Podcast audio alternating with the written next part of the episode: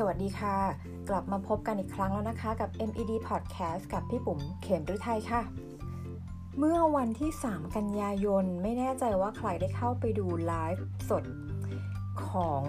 นักเทศมือหนึ่งของเมืองไทยบ้าง ที่สร้างปรากฏการณ์ครั้งใหม่ ในการฟังธรรมะผ่านออนไลน์แพลตฟอร์ม ในยุค New Normal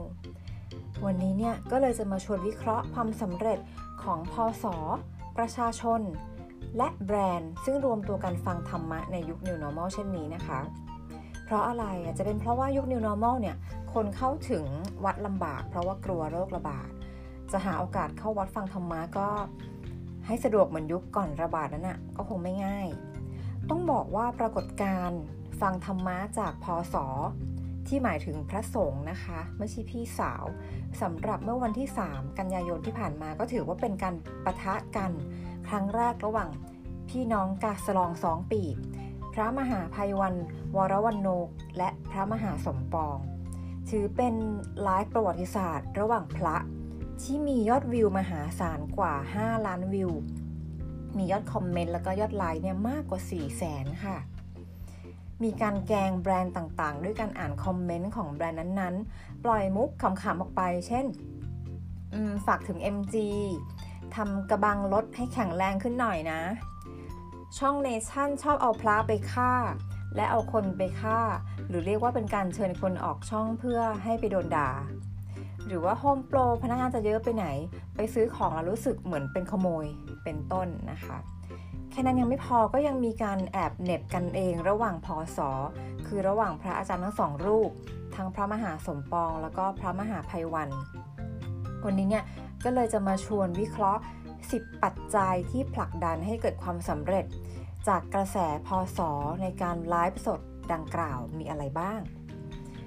ข้อแรกเลยค่ะ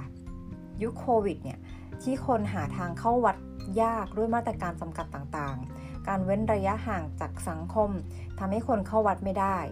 แม้แต่เดินบินทบาทในบางพื้นที่ก็ยังทำไม่ได้เลย เพราะว่าทางการเนี่ยขอความร่วมมือเพื่อป้องกันโควิด ดังนั้นเนี่ยอาจจะบอกได้ว่ายุคโควิดเนี่ยพระไม่จำเป็นต้องนั่งเทศตามวัดเหมือนที่เคยๆนะคะ แต่ว่าสามารถให้ความรู้แล้วก็ให้แง่คิดกับผู้คนเนี่ยผ่านทางช่องทาง Facebook Live หรือว่า YouTube ไลฟ์ก็ได้ให้เข้าถึงง่ายนะคะ โดยเฉพาะคนรุ่นใหม่ในโลกออนไลน์ปัจจุบัน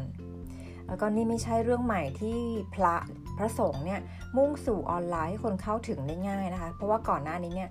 ก็จะมีพระมหาวุฒิชัย วชิระเมธี พระภัยสารวิสาโลนะคะ พระสมชายจากวัดพระธรรมกาย พระมหาสมปองหรือว่าพระพยอมเป็นต้นเนี่ย ทั้งในรูปแบบเทศผ่านคลิปวิดีโอใน YouTube หรือว่าการสัมภาษณ์ผ่านทางทีวี หรือว่าไปร่วมทอล์กโชว์ในรายการต่างๆ ในทีวีมาก่อนหน้านี้แล้ว ที่ไม่ใช่เรื่องใหม่ แต่อันนี้เป็นฉากกระทัดใหม่ ที่แสดงให้เห็นว่าพระสงฆ์เนี่ยได้พยายามปรับตัวเข้ากับโลกของคารวะให้มากขึ้น 2. ค่ะ จุดเด่นที่เป็นจุดแข็งร่วมของพระทั้งสองรูปคือ ความมีอารมณ์ขันค่ะ ไม่เคร่งเครียด แล้วก็เฝ้าสอนแต่เรื่องศีลเรื่องธรรม หรือเรื่องศาสนาที่มีแต่คำบาลีสันสกฤตที่ฟังยากแล้วก็เข้าใจไม่ได้เลย แล้วก็การตกมุกกันไปมาระหว่างพระทั้งสองรูปเนี่ยที่แม้พระอาจารย์มหาสมปองจะตามมุกไม่ทันบ้างนะคะ แต่ก็เป็นภาพตัวแทนที่คนดูในมุมที่ไม่เก็ตมุกอะ หรือว่าไม่เข้าใจสับแสลงสับแสงของวัยรุ่นเนี่ยค่ะ หรือว่าเยาวรุ่นในยุคนี้นะคะ ที่ทำให้พระมหาภัยวันเนี่ยต้องมาช่วยอธิบายชัดเจนขึ้นก็น่ารักดีนะคะ 3. ค่ะ ปรากฏการที่พระอาจารย์จะมาสนทนากันผ่านหน้าจอด้วยเนื้อหาที่มีความเป็นกันเองสูง พูดคุยอย่างเป็นธรรมชาติ ไม่ได้มีโอกาสได้พบกันบ่อยนัก แม้พระมหาสมปองเนี่ยจะได้รับเชิญไปร่วมรายการตลกบ้าง แต่ก็ไม่ใช่แนวเนี้ย แนวที่พระอาจารย์ทั้งสองจะมาพูดคุยกัน battle กัน หัวเราะตบมุกกันเช่นนี้ 4. ค่ะ กระแสความดังเนี้ยไม่ได้เกิดขึ้นโดยบังเอิญ แต่ว่าพระมหาไพรวัลย์เนี่ย ก็ได้พยายามใช้โซเชียลมีเดียแพลตฟอร์ม Facebook กันนะคะ ในการสื่อสารกับสังคมอยู่ก่อนหน้าแล้วคือทำมาเรื่อยๆ ในช่วงทำบุญทำทานแจกของให้ประชาชน ไปจนถึงนั่งพูดคุยปัญหาสังคม และให้แง่คิดที่เป็นประโยชน์จากเรื่อง นั้นๆนะคะแน่นอนว่าใครที่คุ้นชินกับบทสัมภาษณ์ของพระมหาภัยวันในมิติเข้มข้นเนี่ยอาจจะดูแปลกตาไปบ้างเนาะแต่ก็สะท้อนให้เห็นว่ามนุษย์เนี่ยมีหลายมิติ ไม่ใช่มีแต่โหมดคร่ำเคร่งเคร่งเครียดอย่างเดียว ซึ่งพระมหาภัยวันก็ยอมรับว่าต้องการที่จะสื่อสารกับสังคมให้มากขึ้น แล้วก็อยากเป็นส่วนหนึ่งในการสร้างความผ่อนคลาย แล้วก็สร้างความบันเทิงให้กับประชาชนในห่วงเวลาทุกยากเช่นนี้นะคะ 5. ค่ะ ความโด่งดังเนี่ยเริ่มจุดกระแสติดขึ้นเรื่อยๆ หลังจากที่ LGBTQ ได้ไปมีส่วนร่วมผ่านการสนทนากับพระมหาภัยวันขณะที่ไลฟ์ Facebook นะคะ พูดคุยปัญหาสังคมอย่างเช่นที่เคยเคยมา จากนั้นเนี่ยพระมหาภัยวันก็เริ่มอ่านคอมเมนต์ของ FC ที่เข้ามาแสดงความเห็น แล้วก็โต้ตอบคอมเมนต์นั้นด้วยความเป็นกันเองโต้ตอบแบบมุกตกมุกอย่างที่พอสอก่อนหน้านี้ไม่เคยมีใครทำมาก่อน แน่นอนว่าสิ่งนี้มันสร้างความประทับใจให้กับผู้ติดตามได้อย่างไม่ยากเลย 6. ค่ะ ไม่ใช่แค่มุกตกมุกผ่านคอมเมนต์จาก Facebook Live เท่านั้นนะคะพระมหาภัยวันเนี่ยก็คือยังเป็นที่ดึงดูดแล้วก็สร้างความบันเทิงให้กับผู้คนที่มีส่วนร่วม แต่ว่าในเพจของพระมหาภัยวันเนี่ยยังมีการโพสต์ภาพสเตตัสก่อนหน้านี้ด้วย เพื่อสร้างอารมณ์ขันบน Facebook อย่างต่อเนื่องค่ะ 7. ไม่ใช่แค่ โพสต์ภาพตลกๆ พร้อมแคปชั่นนะคะ ที่สามารถสร้างอารมณ์ขันให้กับผู้คนแล้วเนี่ยยังมีคลิป TikTok ค่ะ คลิปวิดีโอสั้น ที่สะท้อนการทำบุญยุคนี้พร้อมแคปชั่น ที่ทำให้ผู้คนที่ได้อ่านได้เห็นเนี่ยอารมณ์ดี พร้อมกับได้แง่คิดไปด้วยเมื่อได้อ่าน 8. ค่ะ การพยายามรักษาความสม่ำเสมอในการนำเสนอเนื้อหา ให้ตรงตามเป้าหมายของเพจ ที่ต้องการสื่อสารธรรมะแบบเข้าใจง่าย ให้คนเนี่ยเข้าถึงง่ายก็เป็นปัจจัยสำคัญ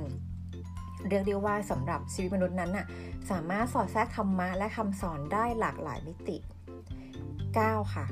นอกจากปัจจัยความสำเร็จที่มาจากพระมหาภัยวันที่พยายามรักษาความต่อเนื่อง ของการนำเสนอคอนเทนต์ที่สร้างความบันเทิงให้กับผู้คนอย่างสม่ำเสมอแบบ สอดแทรกแง่คิดไว้แล้วเนี่ย ก็ยังมีปัจจัยเสริมที่มี ตัวคนดู เข้ามามีส่วนร่วมที่ช่วยกันส่งเสริมกันละกัน แน่นอนว่าโดยส่วนใหญ่เนี่ยก็จะมีผู้ผู้คนส่งเสริมและให้การสนับสนุนพระมหาภัยวันจำนวนมาก ที่ยังไม่รวมการติดต่อกับคนดังเซเลบออกใน Facebook Live เช่น พี่หนุ่มกรรชัยน้าเน็กนะคะไปจนถึงการสนทนาธรรมกับคุณจอมขวัญ ที่ทำให้บทสนทนาเนี่ยมีอรรถรสมากขึ้น แม้จะมีเสียงตำหนิไม่เห็นด้วยนะคะ เพราะว่าไม่คุ้นชิน แล้วก็รับไม่ได้กับธรรมะเดลิเวอรี่นะคะที่เสิร์ฟให้กับโลกออนไลน์ แต่ก็ถือว่าเป็นธรรมดาที่จะมีทั้งคนเห็นด้วยแล้วก็ไม่เห็นด้วย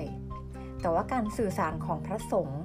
จะทำให้คนเข้าถึงธรรมะมากขึ้นง่ายขึ้น ก็ถือว่าตอบโจทย์แล้วก็ตรงเป้าหมาย แล้วก็นับว่าเป็นโอกาสที่ดีเป็นข้อดีมากกว่าข้อเสีย เพราะว่าอย่างน้อยเนี่ย พอสอก็ไม่ได้แอบฉันหมูกระทะยามวิกาลนะคะ หรือว่าดื่มเบียร์แบบที่เพิ่งมีข่าวในก่อนหน้านี้นะคะ 10 ค่ะ การรวมตัวกันโดยไม่ได้นัดหมายของทั้งประชาชน แล้วก็บรรดาแบรนด์ดังต่างๆนะคะ เพราะว่าอย่างที่บอกว่ายอดวิวเนี่ยถึง 5 ล้านนะคะ ยิ่งกระพือกระแสให้พระมหาไพรวัน แล้วก็พระมหาสมปองเนี่ยโด่งดังมากยิ่งขึ้น การอ่านชื่อแบรนด์และบูลลี่แบรนด์ต่างๆเนี่ยผ่าน Facebook Live ก็ถือเป็นการสร้างความขบขัน แล้วก็สร้างความจดจำให้แบรนด์นั้นๆน่ะได้ในอีกรูปแบบหนึ่ง แม้จะมีเสียงตำหนิบ้างว่าแบรนด์เกาะกระแสหรือเปล่า แล้วก็ใช้โอกาสนี้โปรโมทแบรนด์ฟรี ๆ ไปบ้าง แต่ก็ถือว่าสร้างผลบวกมากกว่าผลลบนะคะ ทั้ง 10 ข้อเนี่ยก็เป็นปัจจัยแห่งความสำเร็จของพอสอ สองพี่น้องกาสลองสองปีบนะคะ แห่งวงการพระสงฆ์ที่ทำให้ธรรมะถูกพูดถึงในรูปแบบใหม่ ภาพจำของพระสงฆ์ได้เปลี่ยนไปแล้วในจากอดีตจนถึงปัจจุบันนะคะแน่นอนว่า น่าจะไม่ใช่แค่พอสอทั้งสองท่านเนี้ยเพราะว่าต่อจากเนี้ยน่าจะมีพระสงฆ์รูปอื่นๆนะคะ ที่ได้แรงบันดาลใจจากพอสอทั้งสองรูปนี้ แล้วก็สร้างปรากฏการณ์ใหม่ ๆขึ้นมาก็ได้ อย่างที่บอกค่ะว่าพอสอเนี่ย เขาไม่ได้อยู่ดีๆขึ้นมาไลฟ์นะคะ เขาทำกันบ้านมาก่อน มีความต่อเนื่องของการทำคอนเทนต์ มีการความต่อเนื่องของการสื่อสารกับประชาชนผ่านโซเชียลมีเดียออนไลน์แพลตฟอร์มอย่างต่อเนื่องนะคะ แล้วก็ความชัดเจนของตัวตนที่พอสอทั้งสองเป็น ความสนุกสนาน การมีมุกการตกมุกเนี่ย อย่างที่บอกว่าตอนนี้เนี่ยคนเครียด การที่เราทำคอนเทนต์อะไรที่ เข้าถึงประชาชนได้อย่างแบบตรงใจเนี่ยก็จะสร้างการยอมรับสร้างยอดวิว สร้างเรื่องของเพจ performance ได้ดี ก็ลองไปปรับดูนะคะ เอาเทคนิคของพอสองทั้งสองรูปมาใช้กับเพจเราบ้างก็ได้ แล้วพบกันใหม่ใน MD Podcast ตอนหน้าค่ะ วันนี้ไปแล้วค่ะ สวัสดีค่ะ